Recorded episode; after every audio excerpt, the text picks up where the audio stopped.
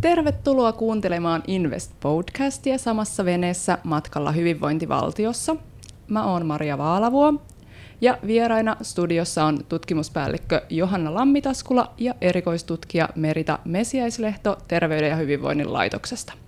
Ja tänään keskustellaan lasten ja lapsiperheiden hyvinvoinnista, eli ollaan oikein investeemojen ytimessä. Ihan eka mä haluaisin kysyä teiltä Johanna ja Merita, että millaista tutkimusta lapsiin ja lapsiperheisiin liittyen te olette tehneet? Aloitetaan Johanna susta.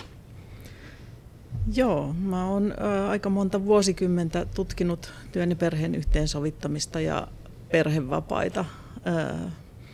Ne on siinä tutkimuksen ytimessä. Toki sitten lapsiperheiden hyvinvoinnin kysymykset vähän laajemminkin on olleet siinä tutkimuksen kohteena ja sukupuolten tasa-arvo, miten se sitten tähän kaikkeen liittyy. Yes, näistä kaikista teemoista jonkin verran tänään varmaankin puhumme. Merita.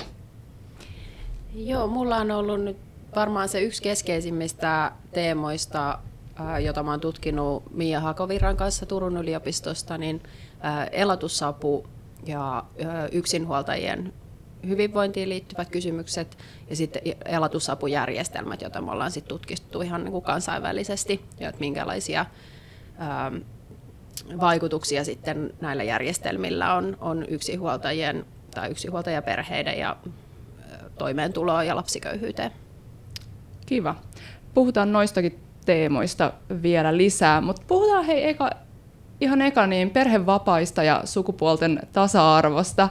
Ja tämä on ajankohtainen teema ja olet Johanna tämän asian parissa tehnyt viime aikoina varmaan aiempaa intensiivisemmin töitä, eli perhevapaat uudistuu tämän vuoden elokuussa ja saat tätä uudistusta seurannut tarkasti, niin voisitko lyhyesti kerrata, että mitä tässä perhevapaa-uudistuksessa on nyt saavutettu?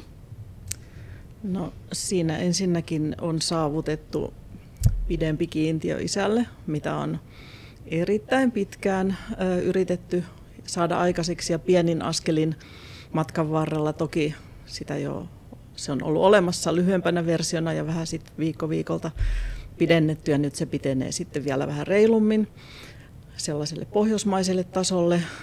Samalla sitten koko se ansiosidonnainen vanhempainvapaa pitenee, mikä on niin perheen talouden kannalta tietysti hyvä, koska ansiosidonnainen päiväraha on aina parempi kuin pieni kotihoidon tuki, mitä kuitenkin sitten monet on käyttäneet ainakin joitain kuukausia.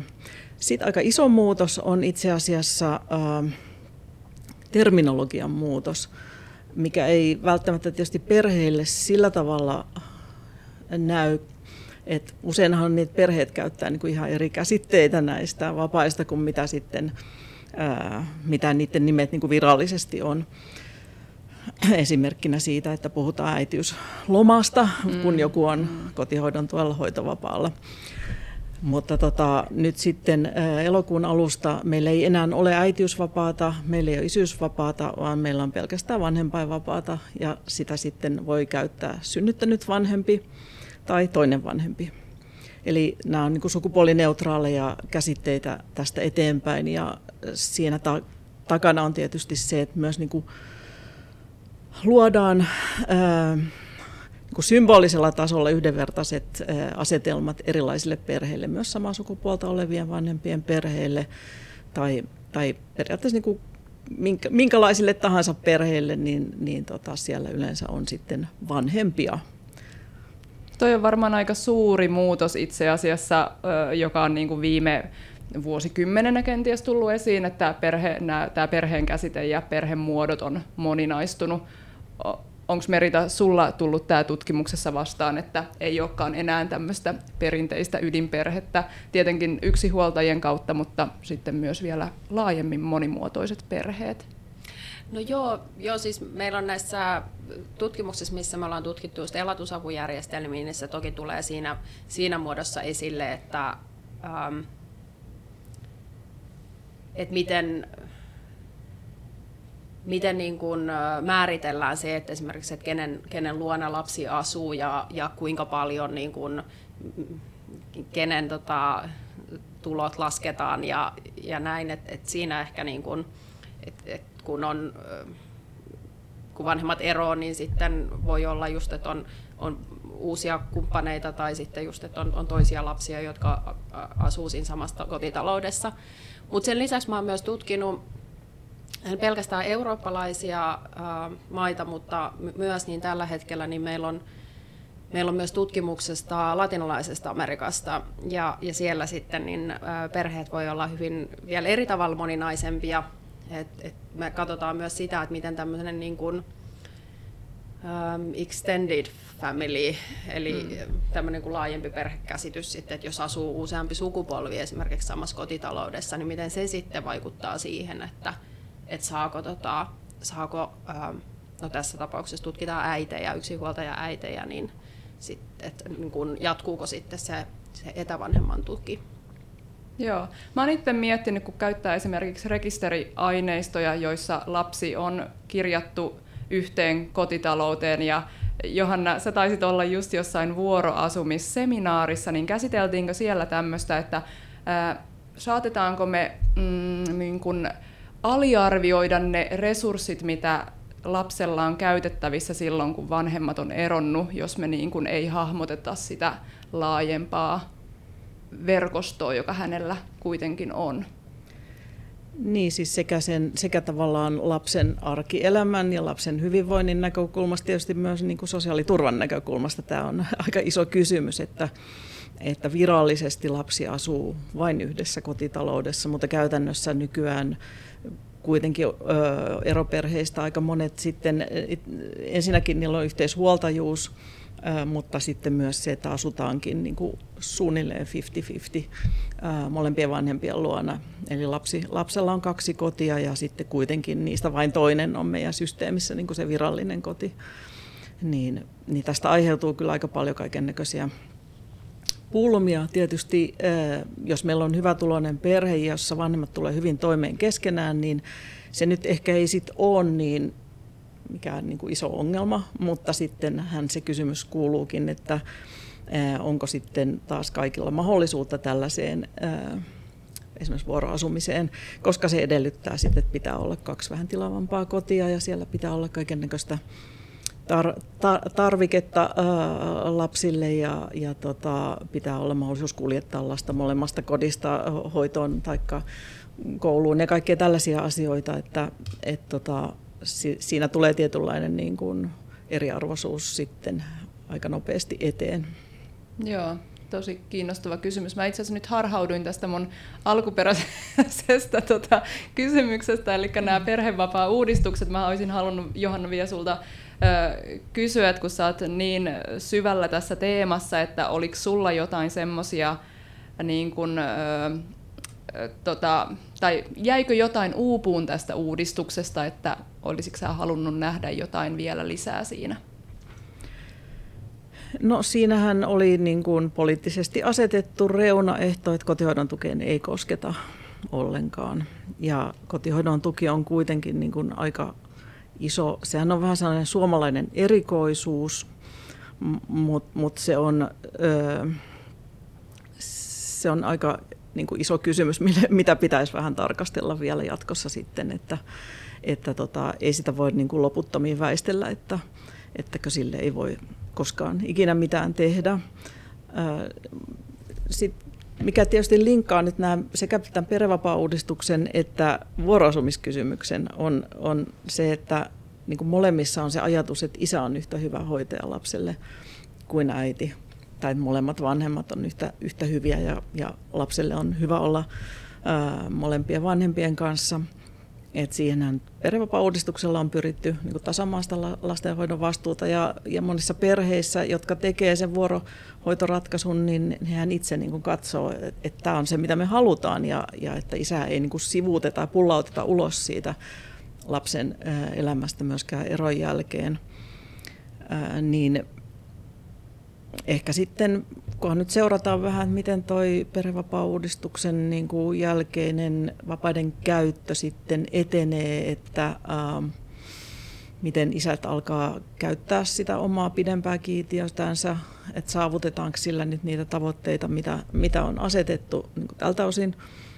niin eh, ehkä sinnekin sitten jää vielä jotakin sellaista, että muutaman vuoden päästä voidaan miettiä, että no toimiiko tämä tällaisenään vai tarvitaanko sitä kiintiötä sitten ää, niin kuin pidentää. Et nythän se on siis se on niin kuin symbolisesti jaettu tasan ka, ka, noin kuusi kuukautta kummallekin, mutta käytännössä kun voi siirtää omasta kiintiöstään kuitenkin toiselle, niin mitä ilmeisimmin tapahtuu niin, että isät siirtää omasta kiintiöstään äidille, niin tässä on niin kuin yksi kohta, mitä voi sitten jatkossa vielä pohtia, että rajoitetaanko sitä, sitä siirtämistä vai ei. Että. Joo.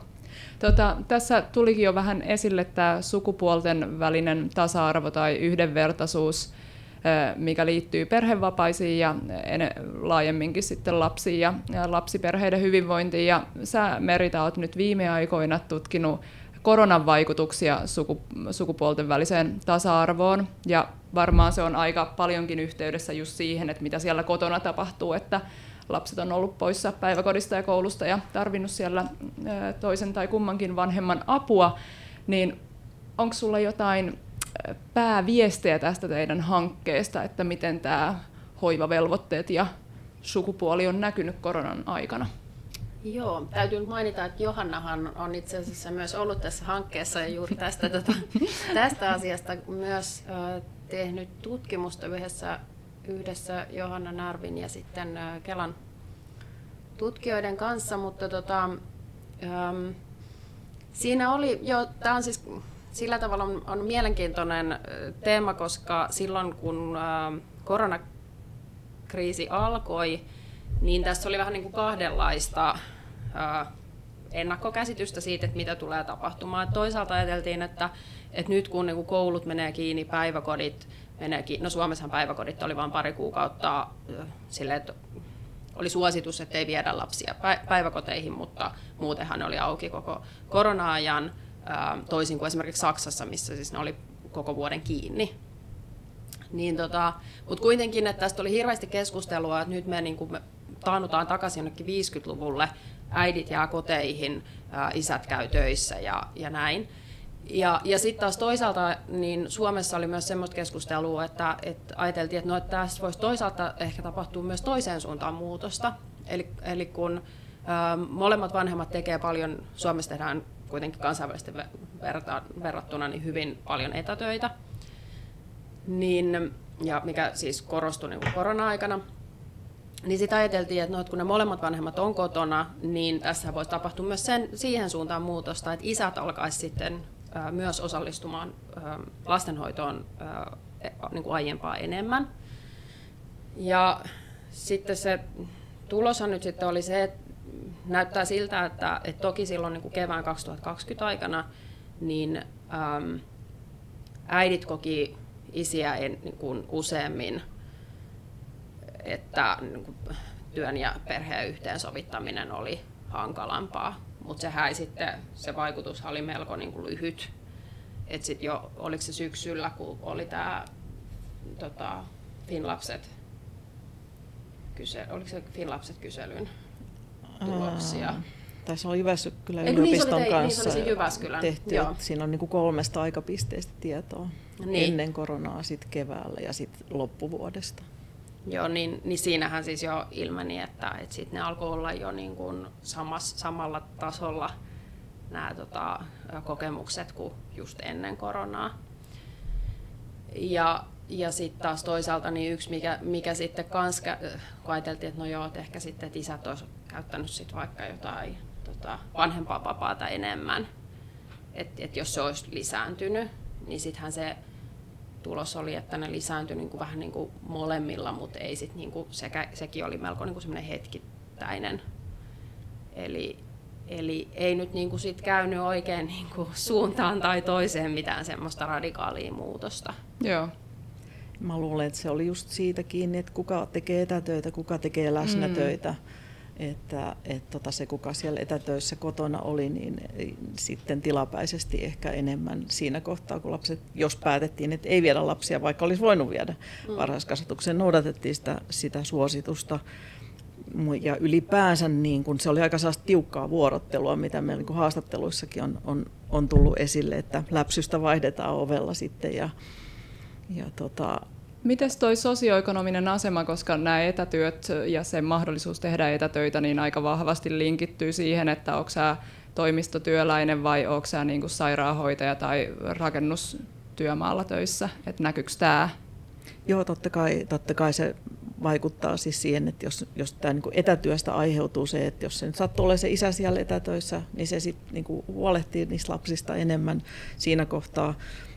Että et, niin kuin sanoit, sairaanhoitajat ei voi tehdä etätöitä, niin sen takia monet äidit sit varmaan koki raskaampana sen just, että, koska nämä on naisvaltaisia aloja, monet, monet näistä, mm. missä, missä joudutte olemaan läsnä töissä, niin sit, kun varhaiskasvatuspalvelut ei siinä kohtaa toiminut ja koulutkin oli, niin kuin koululaistenkin kanssa oli hankaluutta siinä koulunkäynnissä sitten, että miten, miten vanhemmat tukee sitä lastansa, että se nyt onnistuu se koulunkäynti, niin, niin äidit otti tämän niin kuin raskaammin.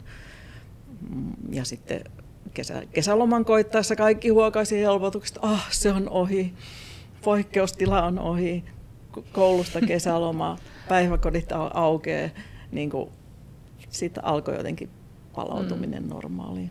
Ja tässä oli myös se, mikä oli eh, mielenkiintoista, just kun katsoo muita maita, että, että monissa Euroopan maissahan tehtiin sellaisia ratkaisuja, että annettiin esimerkiksi taloudellista tukea perheille, jotka joutuu olemaan, että vanhemmat joutuu jäämään kotiin lasten, hoitamaan lapsia.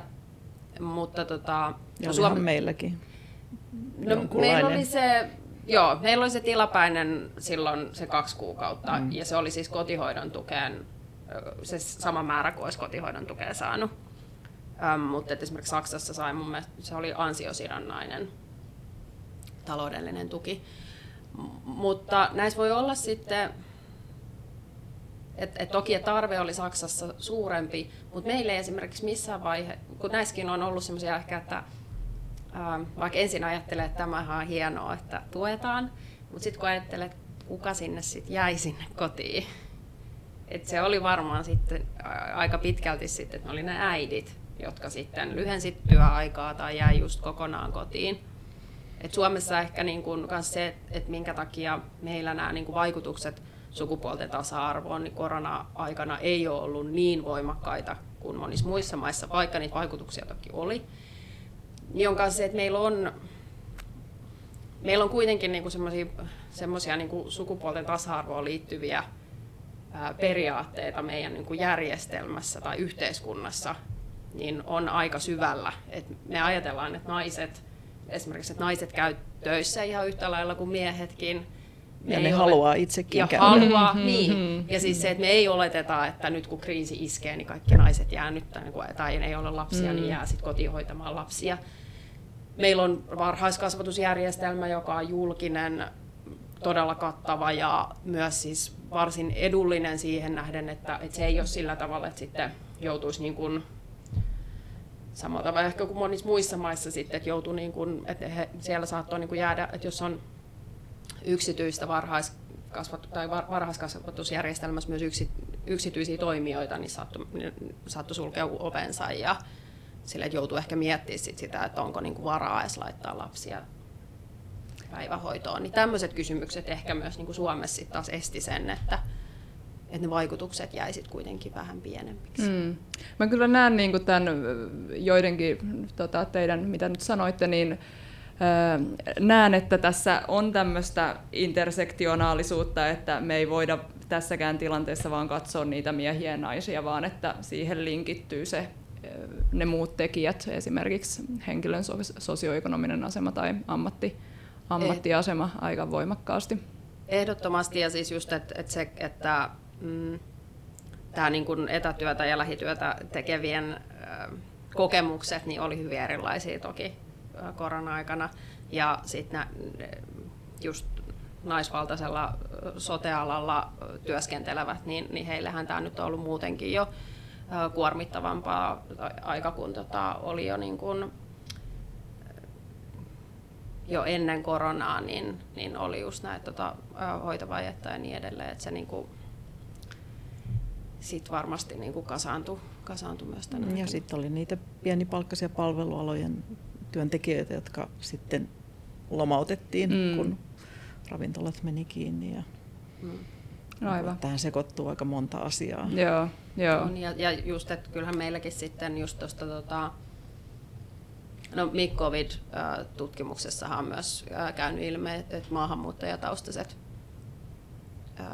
on, on myös ollut silleen, tai että heillä niin kuin hyvinvointiin liittyvät muutokset on ollut myös osittain voimakkaampia kuin, kuin tota, muilla.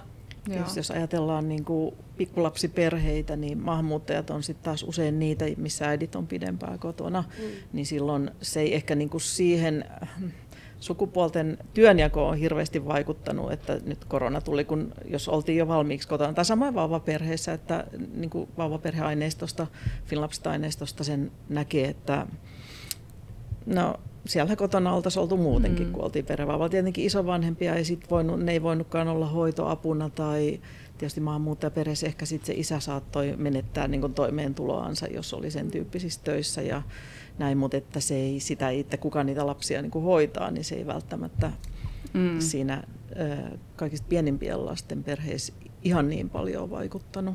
Joo, näkynyt tietysti muulla tavoin sitten. Tähän tota, sukupuolten tasa-arvoon liittyen vielä, niin, niin tota, kun t- tässä tuli mer- Merita, Merita jo huomioi, että Suomi on niin tämmöinen, aika usein nähdään sukupuolten tasa-arvon mallimaana jossain määrin, ja me pidet, niin kuin pidetään kiinni tämmöisestä ajatuksesta, että naiset ja miehet on tasa-arvoisia ja uskotaan siihen, että me ollaan tässä edelläkävijöitä monilla tavoin. Mutta Johanna, tuleeko sulle nyt mieleen, tai varmaan sulla on myö- mielessä jotain semmoisia epäkohtia, jo- joihin sä haluaisit meidän kuuntelijoiden kiinnittävän huomioon, että mistä vielä löytyy epätasa-arvoa naisten ja miesten välillä Suomessa? No kyllähän niitä varmaan paljonkin on ja no yksi mikä tuohon koronakriisin vaikutuksiin liittyy on tietysti lähisuhdeväkivalta, mutta mä en ole sen alan asiantuntija, mutta et riskithän siinä kasvoi, kun oltiin, oltiin tota neljän seinän sisällä. Mutta et sitten niin kuin jos ajattelee tätä työn ja perheyhtensovittamista perhevapaakuvioita, pienten lasten hoitovastuuta, niin onhan siinä vielä sellaista niin kuin, ö, tietyn ikäisten naisten syrjintää työmarkkinoilla, mikä on, vaikka naiset on siis nuori, nuori, nuoret naissukupolvet, niin nehän on korkeammin koulutettuja kuin miehet Suomessa. Eli periaatteessa pitäisi olla, ja varmaan onkin menty koko ajan siihen suuntaan, että ne on niin kuin erittäin haluttua työvoimaa, koska ne on niin kuin fiksuja ja osaavia, ja, ja tota, sitten kuitenkin on olemassa se riski, että no mitäs jos se nyt saa sit sen lapsen ja mitäs jos se jää nyt perheenvapaalle. Ja sitten kun meillä kuitenkin saa olla kolmevuotiaaksi asti ää, kotihoidon tuen turvin ää, kotona, niin se saa sitten työnantajat niin kuin miettimään sitä vähän toisesta näkökulmasta, että palkaanko mä nyt tämän naisen vai tämän miehen. Ja tietenkin tämä pitäisi niin kuin mennä silleen, että et ensinnäkin se on ihan niin kuin yhtäläinen riski, että tämä mieskin voi saada lapsen ja jäädä sitä kotiin hoitamaan. Ja sitten se pitäisi olla myös niin kuin työnantajalle äh, ikään kuin tällainen positiivinen asia, että jotkut tässä maassa saavat lapsia ja hoitavat mm-hmm. niitä. Ja, ja tota, yleensähän äh, ihmiset on sitten lapsen saatuaan niin, niin ehkä vielä tietyllä tavalla niin aikuistuu silleen, että nyt on joku, josta olen vastuussa ja, ja tota se suhtautuminen siihen työhön ja toimeentuloon on, on aika, niin kuin, että se otetaan vakavasti, niin silloinhan nämä, tällaiset ihmiset on usein niin kuin toivottuja, toivottuja työntekijöitä. Niin, että se koko ajatusmaailma, mä luulen, että se on kyllä mennyt, mennyt tähän suuntaan pikkuhiljaa sille, että työelämän, kun me aloitettiin ensimmäisiä työelämän ja perhe-elämän yhteensovittamishankkeita 90-luvun, 1990-luvulla, niin tota, niin silloin tuntui vielä, että on aika paljon tekemistä siinä niin kuin työorganisaatioiden kulttuurin kehittämistä, miten ylipäänsä ajatellaan, niin kuin, että mikä on se ideaalityöntekijä, mikä on, on tämmöinen myös tutkimuksessa tuttu käsite, että se, sehän on sellainen ideal worker, sehän on sellainen, jolla ei ole niin mitään muita kuin se työ, mitään velvoitteita mihinkään suuntaan, mitkä häiritsisi työn tekemistä. Eli, eli hän antaa niin kuin kaikkensa ja on aina ö, työn ehdoilla niin kuin elää elämäänsä. Mistä ja, ne oikein puhuu lounastunnilla sitten työkavereiden kanssa? No varmaan, miten voisi vielä paremmin ja tehokkaammin tehdä töitä. Tämä on niin tämä ideaali, mutta se on eri asia, että mikä todellisuus on tietenkin. Että, mutta että tämä on niin selkeästi ollut tämmöinen mies. Mm, sitten jos mietitään, mm, että kuka ne. nyt niin. voisi olla tällainen ideaalityöntekijä. Niin tota, mies, jolla on sitten vaimo, joka sitten hoitaa ne lapset, jos niitä on. Hmm. Mutta että tämä nyt on aika tällainen niin kuin suomalaisesta näkökulmasta ö, jotenkin menneen maailman hmm. ajatus. Että... Joo, jotenkin tosi tunkkasen kuulonen niin. ajatus. Mitä Merita? Tota, joo, noihin näihin niin kuin epäkohtiin sukupuolten tasa-arvo Suomessa, niin ehkä yksi, mikä just tässä niin kuin koronatutkimuksessakin tuli esille, on just tämä ihan kansainvälisestikin niin kuin hyvin segregoituneet työmarkkinat. Mm. Eli meillä on miesten ammatit ja meillä on naisten ammatit. Ja, ja sehän sitten todella tuli selväksi silloin ensimmäisenä koronakeväänä, kun äm, naisten työllisyys romahti, äm, kun ravintolat, hotellit, niin palvelualalla meni tota, meni yritykset kiinni, niin tota, siellä siis pää, no pääosin nuoret naiset niin jäi sitten joko lomautetuksi tai sitten työttömäksi. Ja, ja se on ehkä semmoinen, mikä sitten just Suomessa, siis Suomi on, on yksi niin kuin Euro, niin kuin Euroopan maista, joissa, niin kuin, jo, jossa sitten silloin vuonna 2020 niin naisten työllisyys laski miehiä enemmän. Ja tämä oli mulle yllättävää. Mä jotenkin mm. ajattelin, että eikö tämä nyt ole kaikkialla näin, mutta ei siis ole. Joo. Joo. Ja totta kai tämä ähm, on siis se, se, mikä siitä sitten, niin kuin, mihin se johtaa, äh, on se sukupuolten palkkaero, mikä siinä mm. sitkeästi niin kuin on olemassa mm. ja on yksi tällainen niin kuin, tasa-arvopolitiikan kestoaiheita, joita on yritetty monilla eri työryhmillä ja ja ohjelmilla tota, korjata, mutta se, se liittyy niin kuin monenkin asiaan, mutta se liittyy tähän, yhtäältä tähän syrjintään, niin kun, että kun sä olet potentiaalinen synnyttäjä ja lastenhoitaja, niin sua joko ei palkata tai sit sä saat määräaikaisen työsuhteen etkä pysyvää, tai sitten sit sua ei ylennetä johonkin niin kuin vaativampaa tehtävää, koska koko ajan ajatellaan, että no, se ehkä jää kuitenkin perhevapaalle Eli tämän tyyppistä niin kuin syrjintää on siellä palkkaeron taustalla, mutta sitten myös tämä segregaatio, että et, et on, me, on niin kuin naisvaltaiset alat ja miesvaltaiset alat, joilla on erilainen se palkanmaksun ja palkan maksajakin on usein eri, mm. että se on mm. niin kuin julkinen sektori mm. versus yksityinen ja sitten, sitten tota se, että miten niin kuin ajatellaan siitä, että paljonko niille kuuluu palkkaa, että mikä se työn vaativuus on ja mitä siitä sitten maksetaan. Että tässäkin se semmoinen ehkä tunkkaiselta tuntuva ajatus, että se sisarhento valkoinen tekee kutsumustyötä, että ei mm. sille niin paljon tarvitse maksaa, mutta katsotaan nyt sitten niin kuin tätä tämänhetkistä tilannetta, missä ollaan nyt ikään kuin sairaanhoitajat on vissiin saaneet tarpeeksi mm. tästä. Joo, kyllähän tämä on ajankohtainen teema tietenkin ja jotenkin kahden vuoden korona niin kuin, että ollaan hehkutettu koronan aikana näitä sairaanhoitajia ja hoitoalalla tärkeitä työtä tekeviä, jotka tekee tärkeintä työtä koko yhteiskunnassa, mutta taloudellisesti siitä ei sitten saa mitään hirveätä bonusta. Työn tuottavuus on vaikea laskea näillä aloilla. Niin, niin joo, joo, niin siihen. tämä on tämä perinteinen.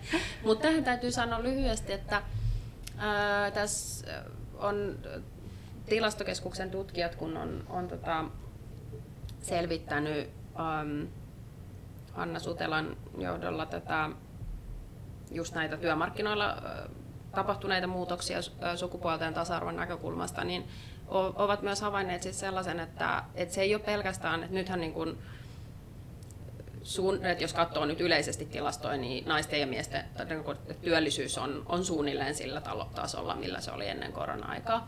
Mutta siis äh, tämä majoitus- ja ravitsemisala, missä naiset on yleensä töissä, niin, niin sehän ei ole vielä palautunut sille tasolle, kun se oli.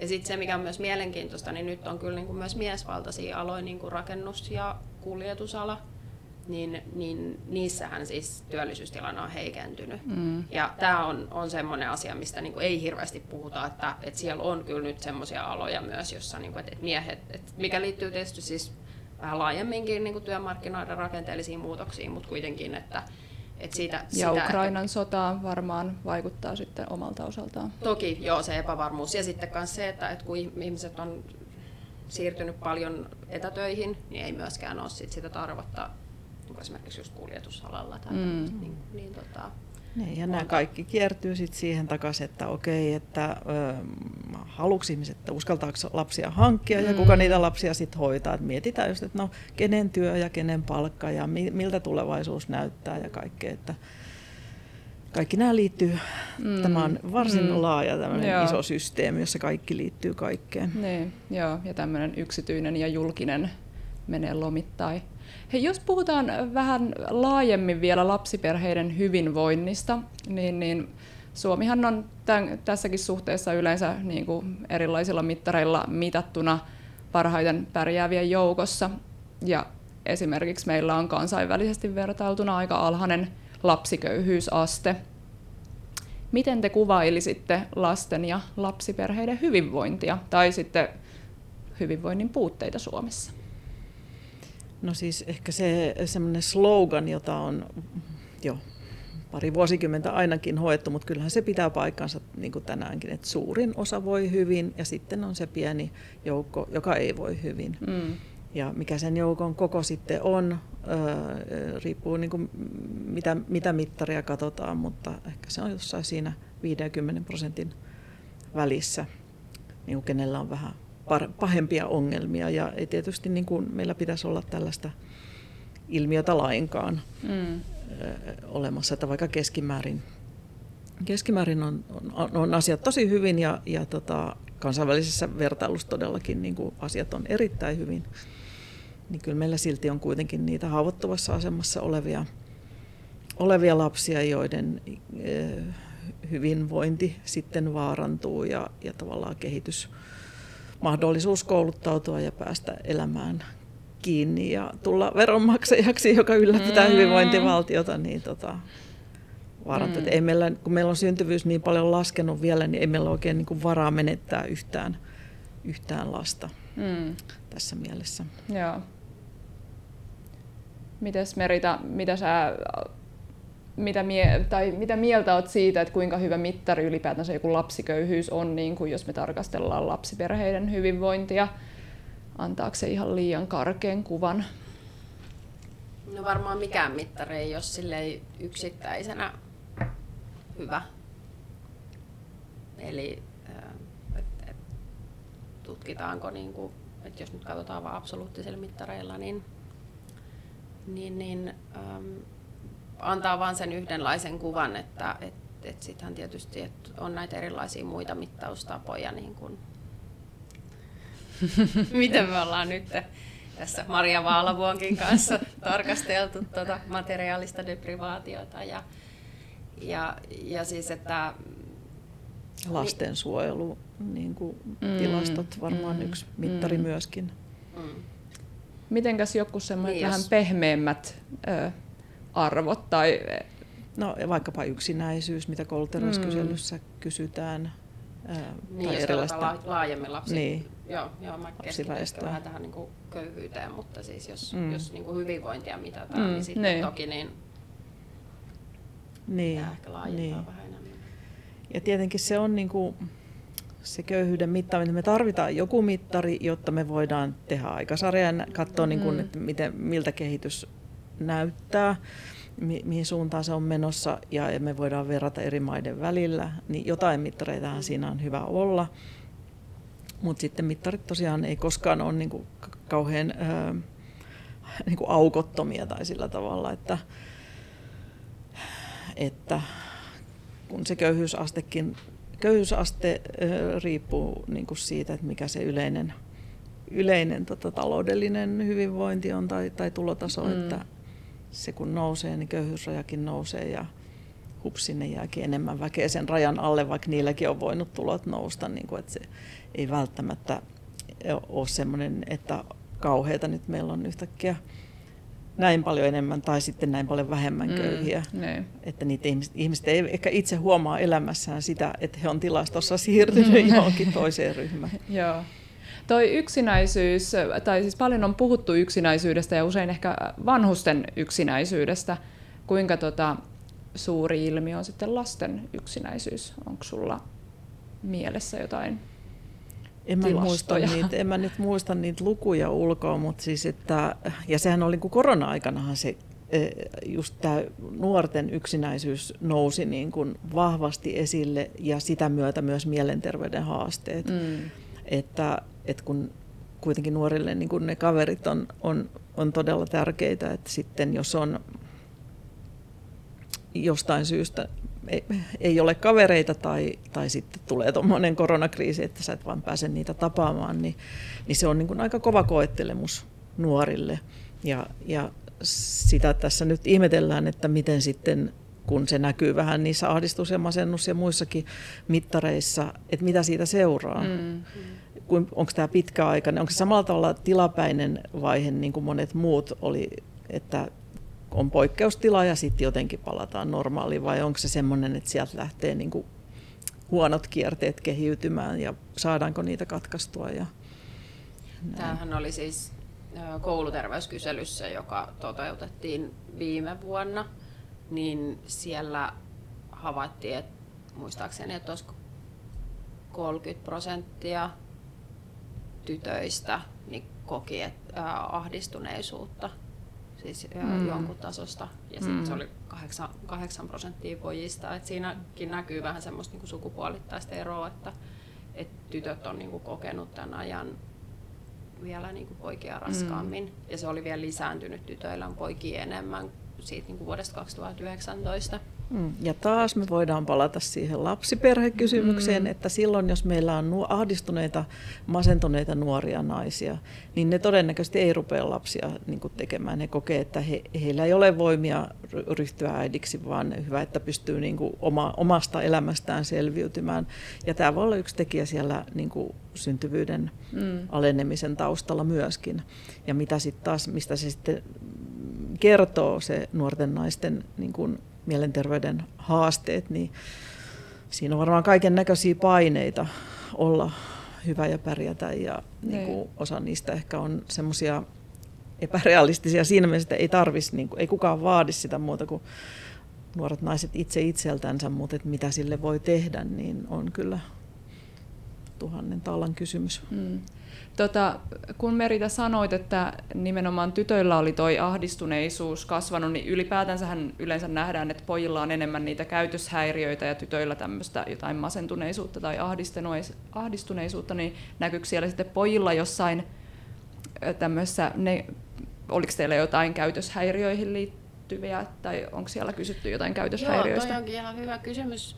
Kouluterveyskyselyssähän niin siinä on kysytty lapsilta, näitä tota, omia mm, kokemuksia, niin, eli joo. siinähän ei tiedetä sitten, että ei ole, ei ole tätä mm. niin kuin, joo. varmaan tarkemmin sitten, tai pystytä selvittämään sillä aineistolla. Tehän olette tehnyt näitä raportteja tästä koronan yhteiskunnallisista vaikutuksista, niin onko siellä erikseen katsottu jotain lasten hyvinvoinnin mittareita, että miten ne on jotain muita kuin tuloja ja sitten vaikka tätä mielenterveyttä, että miten laajasti olette sitä tarkastellut?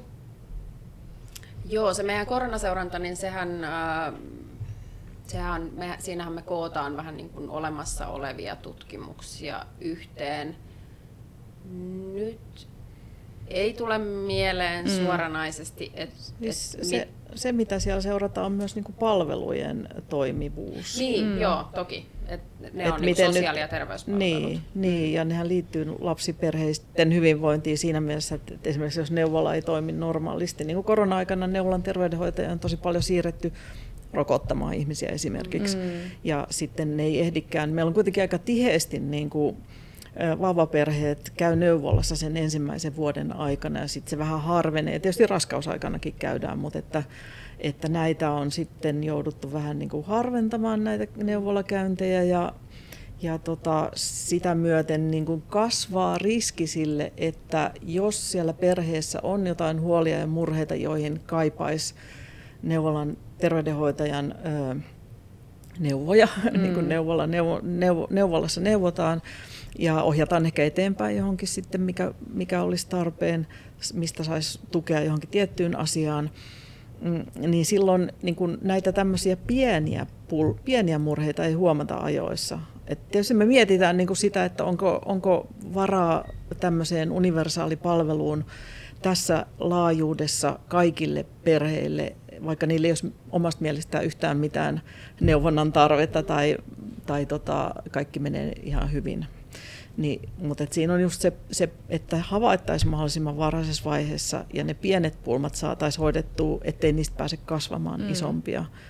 Puhumattakaan siitä sitten, että jos on niin isompia ongelmia siellä. Sama pätee nyt koronavaikutukset myös tietysti niin kuin koulu, kouluterveydenhuollossa ja koulupsykologien koulukuraattoreiden työssä.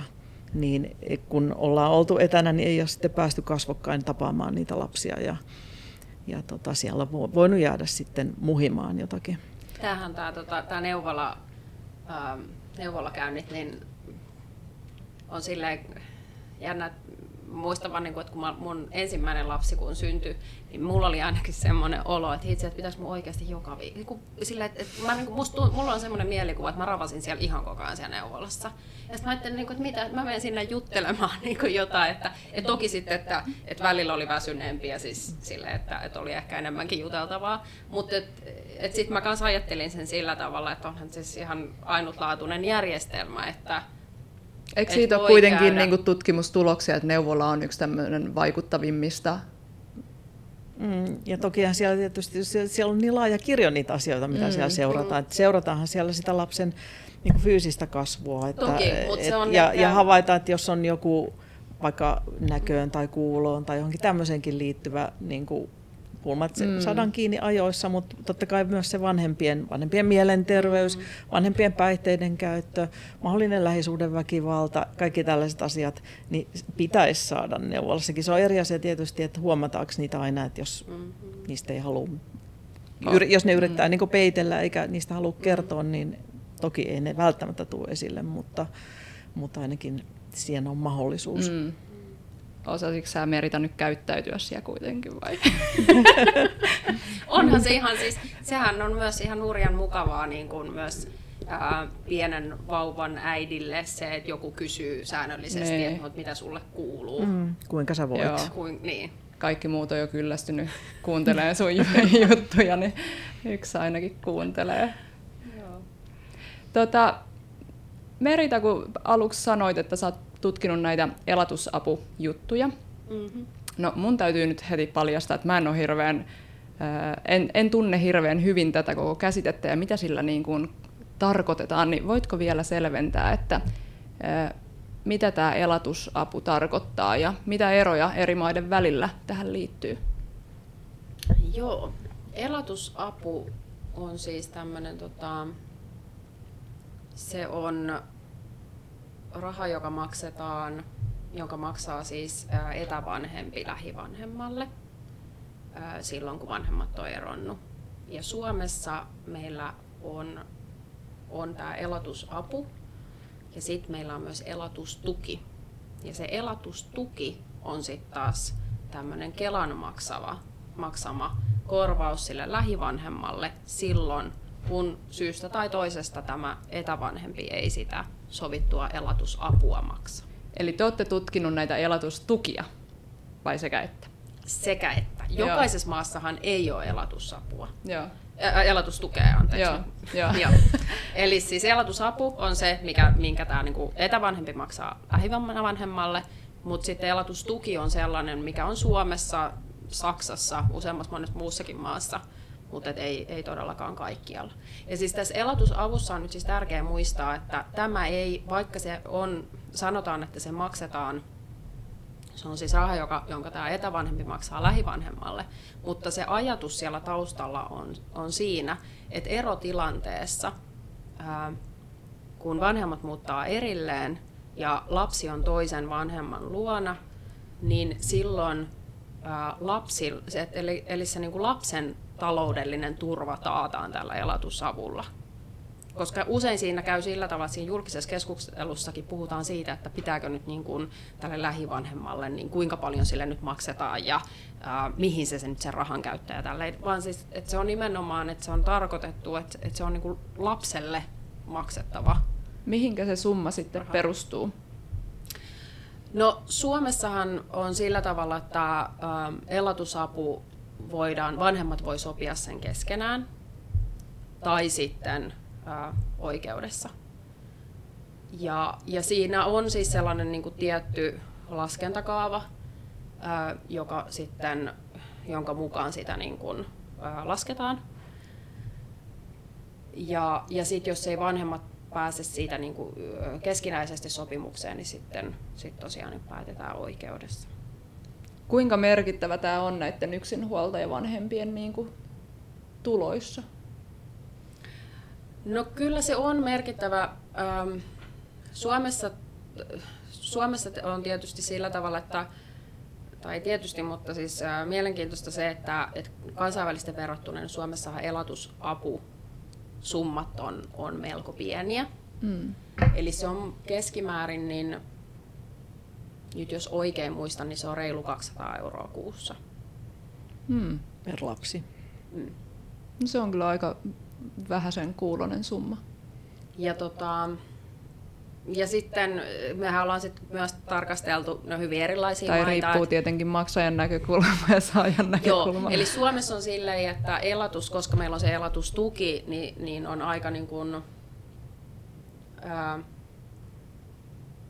suuri osuus yksinhuoltajista saa sitä elatusapua tai tukea mutta tosiaan niin summat on paljon pienempiä kuin monissa muissa maissa. Et sitten on tietysti ääriesimerkkinä Yhdysvallat, joissa, tota, jossa ne voi olla niin kuin hyvinkin suuria ne summat. Mm. Tietysti tähän liittyy varmaan se, että kun meillä naiset käy töissä mm, ja heillä on palkkatuloja, he pystyvät elättämään itsensä ihan toisella tavalla eron jälkeen kuin jossain ehkä Yhdysvalloissa, missä sitten syystä tai toisesta, varmaan osittain sen takia, että että päivähoito on niin, niin älyttömän kallista ja, ja tota, ei ole ehkä perhevapaita, ei ole, menettää sen työpaikkansa tai ja kulttuurisesti ajatellaan asioista ehkä eri tavalla, mutta joka tapauksessa silloinhan sä aivan tyhjän päällä eron jälkeen ja silloin luontevasti mm. sitten se toinen osapuoli joutuu elättämään isommilla summilla.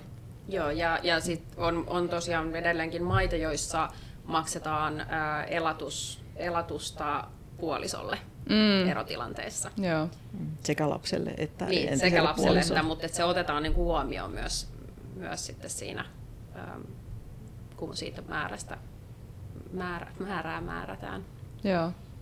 Toi on jotenkin toi elatusapu alimoni jäänyt vain jostain amerikkalaista Joo. leffoista ja TV-sarjoista, että siellähän aina taistellaan, taistellaan mm. näistä, mutta, mutta ei pelkästään siellä. Hei, tästä voidaankin hypätä äh, sosiaaliturvauudistukseen. Eli Suomessa on men- meneillään sosiaaliturvan uudistaminen, ja sä Johanna toimit puheenjohtajana lasten ja perheiden sosiaaliturva- ja palvelutyöryhmässä. Mitäs täällä tässä työryhmässä pohditaan? No siellä pohditaan näitä sosiaaliturvan kysymyksiä sitten lapsiperheiden näkökulmasta, että, että komitean jaostothan aloitti työnsä jo paljon aikaisemmin ja siellä on käyty läpi sitä sosiaaliturvan erilaisia, mm, erilaisia kysymyksiä, niitä ongelmia, mitä siellä havaitaan ja, ja nyt sitten jo ollaan niin kuin siirtymässä etsimään vähän niitä ratkaisujakin, mutta meidän työryhmä aloitti sitten vähän takamatkalta, kun kun, niin kun oli painetta siihen, että hei, että on pakko niin kun ottaa huomioon se niissä, kun sitä sosiaaliturvaa ää, tarkastellaan, että aika monilla ihmisillä on sitten kuitenkin lapsia mm, ää, hoidettavana ja elätettävänään ja vastuullaan, että millä tavoin tämä sitten pitää ottaa huomioon. Siinä puhutaan me nyt sitten sairauteen tai työttömyyteen liittyvästä turvasta, mutta sitten on tietysti tiettyjä erityisiä tulonsiirtoja ja etuuksia, joita maksetaan juuri niille lapsille, kuten lapsilisä mm. esimerkiksi, tai tämä niin elatusapukin on vähän sen tapainen. Jota ei makseta niin kuin lainkaan muille kuin vain niille, kellä mm. lapsia on. Eli tota, on, on siis ihan valtava määrä kaiken näköisiä kysymyksiä pöydällä.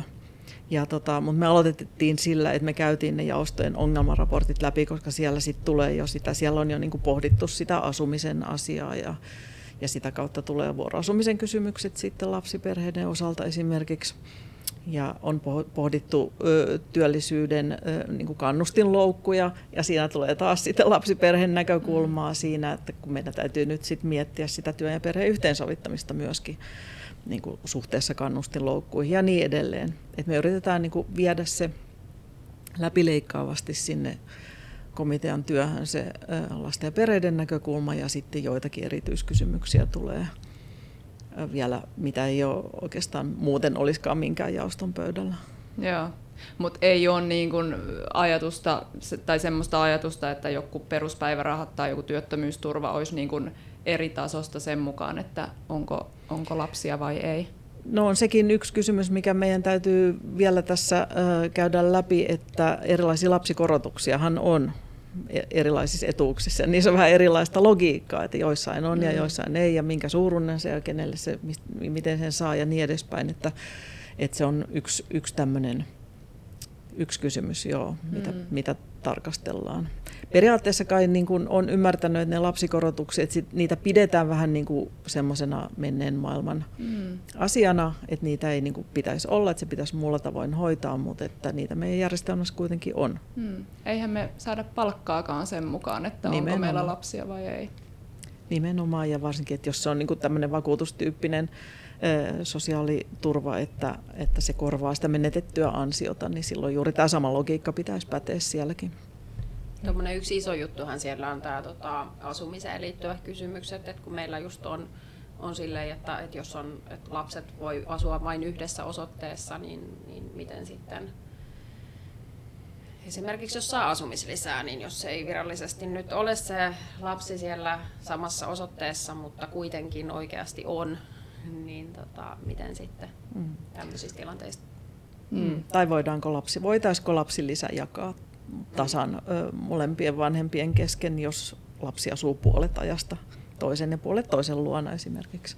Nythän on sitten semmoisia, voi olla semmoisia erikoisia järjestelyitä, että jos on esimerkiksi kaksi lasta, niin vanhemmat tekee sitten silleen, että toinen asuu virallisesti toisen luona ja toinen toisen luona, jolloin niin. sitten pystyy niinku turvaamaan tätä, mutta et, Eli joutuu, tässä joutuu niin kuin yksilölle sitä. vinkki, että erota ei kannata ennen kuin on kaksi lasta jaettavaksi. Tai neljä. Ta- tasaluku. tässä kuuntelijoille vinkki. Hei, tota, nyt kun päästiin tämmöisiin ajan, tai tähänkin ajan, kaikki nämä on ollut ajankohtaisia teemoja, mutta vielä tämmöisiä, jotka on nyt poliittisella agendalla ja keskustelussa, niin onko teillä vielä jotain semmoisia aiheita tai asioita, joita te haluaisitte nostaa yhteiskunnalliseen keskusteluun tai poliittiselle agendalle liittyen lasten ja lapsiperheiden hyvinvointiin?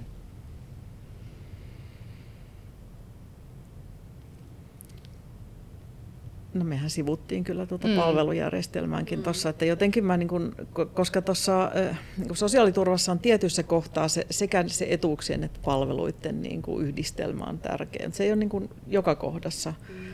Mutta just tässä esimerkiksi työ, työllisyyden, työllisyyteen kannustamisessa, koska se nyt on sosiaaliturvauudistuksessa yksi sellainen punainen lanka siellä, että meidän pitäisi saada työllisyysastetta mahdollisimman ylös ja, ja, ja tota, kaikkia esteitä siitä pitäisi poistaa. Ja silloin, silloin me sitten mietitään ehkä just näitä ideal worker-tyyppisiä, että okei, että mutta mitäs jos sillä ihmisellä sitten onkin niitä pieniä lapsia ja miten me nyt sitten kannustetaan ja miten me sitten siihen ne palvelut tuodaan niin, että että se mm, työllistyminen ei aiheuta niin kuin kohtuuttomia ongelmia sitten taas mm. lapsen, lapsenhoidon ja muun näkökulmasta, että et onhan sitten palvelujärjestelmästä, että on tietysti niin kuin työllisyyspalveluita, jotka tukee sit niitä, kello on heikompi koulutustaso ja tarvii lisäkoulutusta ja, ja harjoittelua ja muuta tämmöistä, näitä pääsee jalan, saa jalan sinne oven väliin työmarkkinoille pääsee siitä siitä, sit, jos on vaikka ollut lasten kanssa pitkään kotona eikä ole kouluja käynyt esimerkiksi. Mutta myös muut palvelut, et vaikkapa nyt lapsiperheiden kotiapu, joka on niinku joskus ollut sellainen vähän mittavampikin järjestelmä, että jos ö, vaikka lapsi sairastuu, ja meillä on kyllä sairaalapsen hoitovapaakin järjestelmässä olemassa, mutta että, et, tai sitten varsinkin jos se vanhempi itse on kipeänä samaan mm, aikaan, kun ne. se lapsikin on koronassa, Jaa. molemmat Jaa. hirveässä kuumeessa mm. siellä, että kuka niin tulee, voisi tulla sitä auttamaan siinä tilanteessa. Niin, niin tämähän on aika lailla mennyt heikoksi sillä tavalla, että sit pitää olla ihan lastensuojelutapaus, että sitten rupeaa saamaan mm. niin kuin kotiapua.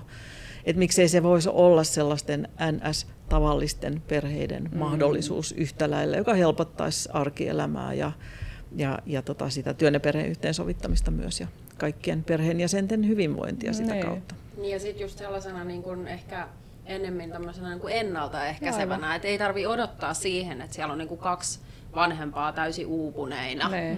Ja, ja Mistä puhutaan vielä... paljon. Niin, että et, et nythän se on sillä tavalla, että toki se riippuu kunnasta tosi paljon se, että et, et kuka voi sitä apua saada, ää, mutta yleensä siinä on ää, myös tuloraja, eli, eli tota, että et se on kohdennettu just niille, joilla tota, on pienemmät tulot. Ja koska varmaan siitä oletetaan, että muut voi sitten ostaa vapailta mm. markkinoilta mm. tätä. Mutta mm. et, et just sille, että niin kuin ennaltaehkäisevästi, että esimerkiksi siellä neuvolassakin, kun tulee sitten mm. puheeksi, että kun siellä jutustellaan nyt. Niin, niin että et, et sit se olisi semmoisen niin matalalla kynnyksellä mm. pystyisi niin kuin saamaan sitä palvelua. Ja. Tai just apua, niin kuin hetkittäistä apua. Että, et nythän se on sille mun mielestä aika usein, että, että siinä on se tuloraja, mutta sitten siinä on myös se, että toki niin kuin, että sit jos on yksi huoltaja, niin silloin voi saada. Tai sitten jos on vaikka, että on kaksoset, Mm. Tai, tai niin kuin näin, mm, niin, Mikä on tietysti ihan niin kuin hyväkin ja luonteva. Ne on, on varmaan niitä ryhmiä, jotka sitä on. ehkä vähän vielä enemmän tarvii kuin monet mm. muut, mutta että siellä jää sitten avun ulkopuolelle aika paljon mm. ihmisiä, joille sillä pienellä avulla olisi todella mm. suuri merkitys. Ja voisi ajatella, että toi tarve vielä kasvaa, jos saadaan lapsia myöhemmällä iällä, että omat, ne omat vanhemmat on jo ehkä liian vanhoja tai jo edes menneitä, että ne, ne ei ole siellä huoltamassa tai etäisyydet isovanhempiin on niin pitkät, että he eivät ole läsnä siinä. Niin ja omatkin ei ole enää ihan niin nuoria nuoria kuin on, ne. tota, saa lapsen lähempänä 40 mm, verrattuna siihen, että sai sen joskus, jotkut, jotkut sai joskus 20 lapsia, niin silloin oli ehkä voimia itselläkin enemmän eri tavalla. Sekin vielä. Mm. Joo. Hei, me ollaan jo tota, puhuttu tässä aika pitkään ja meidän olisi pitänyt ottaa varmaan heti kakkosetti tähän, kun näitä kysymyksiä mulla olisi ollut täällä hirveä määrä vielä lisää, mutta, mutta tota, jatketaan joskus toisella kertaa keskustelua. Mutta tota, vielä tähän loppuun haluaisin kysyä kevennyksenä, kun Johanna susta on tullut vastikään nuori isoäiti ja Merita sulla taas on pieniä lapsia, niin millaista tulevaisuutta näille pienille lapsille toivotte ja miten tämmöiseen positiiviseen tulevaisuuteen oikein päästään? No mä nyt ainakin ajattelisin, että voit, mulla on siis kaksi pientä poikaa ja, ja on niin kuin ajatellut, että toivoisin niin kuin heidän kannalta, että, että he sais kasvaa juuri sellaisena kuin he itse haluavat ja mahdollisimman pitkään niin, että eivät joutuisi kokemaan minkälaisia yhteiskunnan paineita siitä, että minkälaisia he, he saavat olla tai mitä he saavat tehdä. Hmm. Että yllättävän on huomannut, että yllättävän nopeasti ne kuitenkin tulee sieltä ne semmoiset nyt just vaikka jos sukupuolesta puhutaan, niin tota, semmoiset, että mitä, Joo. mitä tytöt tekee ja mitä pojat tekee, niin tota, ja yleensäkin hmm. sellaiset, että et, et ei joutuisi näitä tämmöisiä paineita sitten ottamaan siitä hmm. niin kauan kuin vielä lapsia ovat. Hmm. Joo, kyllä se mullakin ihan ensimmäisenä tuli mieleen juuri sama asia, että mulla on siis pojanpoika, kuusiviikkonen, että hän saisi niin kuin oman, omana itsenänsä tehdä asioita riippumatta siitä, mikä hänen sukupuolensa on. Mutta totta kai tietysti tässä nyt niin kuin vallitsevassa tilanteessa sitä murehtii isoäitinä sitten monenlaisia uhkakuvia näkee, että on tietysti kaikenlaisia tauteja ja, ja nekin voi olla vaarallisia riippumatta ö, yhteiskuntaluokasta. että vaikka mä niin kuin sinänsä näen sen hyvin selkeästi, että miten etuoikeutetussa asemassa tämä mun lapsen lapsi on, kun hänellä on koulutetut, korkeasti koulutetut vanhemmat, jotka, joilla on työpaikat ja hänellä on korkeasti koulutetut isovanhemmat, joilla on työpaikat ja mahdollisuudet niin kuin, tukea ja auttaa monin tavoin, mm. niin, niin, niin se on niin kuin, en mä nyt tietenkään voi huono omaa tuntoa kokea missään tapauksessa ää, niin kuin hänen puolestaan tästä asiasta, mutta sen, se on niin kuin jotenkin kirkastunut vielä, vielä selkeämmin. Et mä toivoisin, että kun hän on, on sitten tota, muiden niin kuin lasten keskuudessa, päivähoidossa, koulussa, että et siellä olisi se sellainen niin kuin tietynlainen, että ei, ei tapahtuisi niin kuin jyrkempää eriarvostumista ja kahtia jakautumista sillä tavalla, että et tota, on selkeästi niin kuin ne paremmat ja heikommat porukat, hmm. vaan että kaikki, kaikki olisi niin kuin kaikkien kavereita ja, ja tota, tietenkin tämä sitten liittyy myös yleiseen turvallisuuteen niin kuin yhteiskunnassa, että varsinkin poikalapsella niin tietysti niin kuin väkivallan riskit huolestuttaa, mm, sodan riskit ja, ja tota, siihen liittyvät niin kuin poikiin kohdistetut ää, tietyt velvollisuudet huolestuttaa. Ja, mutta en mä sitä sano, että jos hän olisi tyttölapsi, niin mä olisin ehkä vieläkin mm, huolestuneempi mm. sitten tästä esimerkiksi väkivallasta ja tällaisista asioista.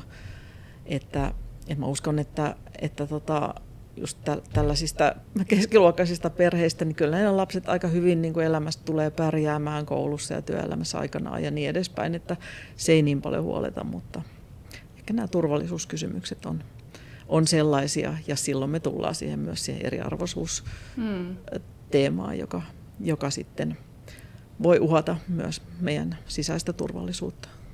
Joo, kiitos. Ihania ja kauniita ajatuksia. Mä mietin, että ehkä noihin jälkimmäisiin on vähän vaikea yksilötasolla puuttua, mutta ainakin tämä, minkä Merita heti alussa toit esille, niin, niin tota, jokaisella aikuisella on ehkä roolinsa siinä, että miten ne lapset saa sitten toteuttaa itseään, että se on ehkä kaikille kuuntelijoille nytten opas nuoraksi. Kiitos Johanna ja kiitos Merita. Kiitos. Kiitos.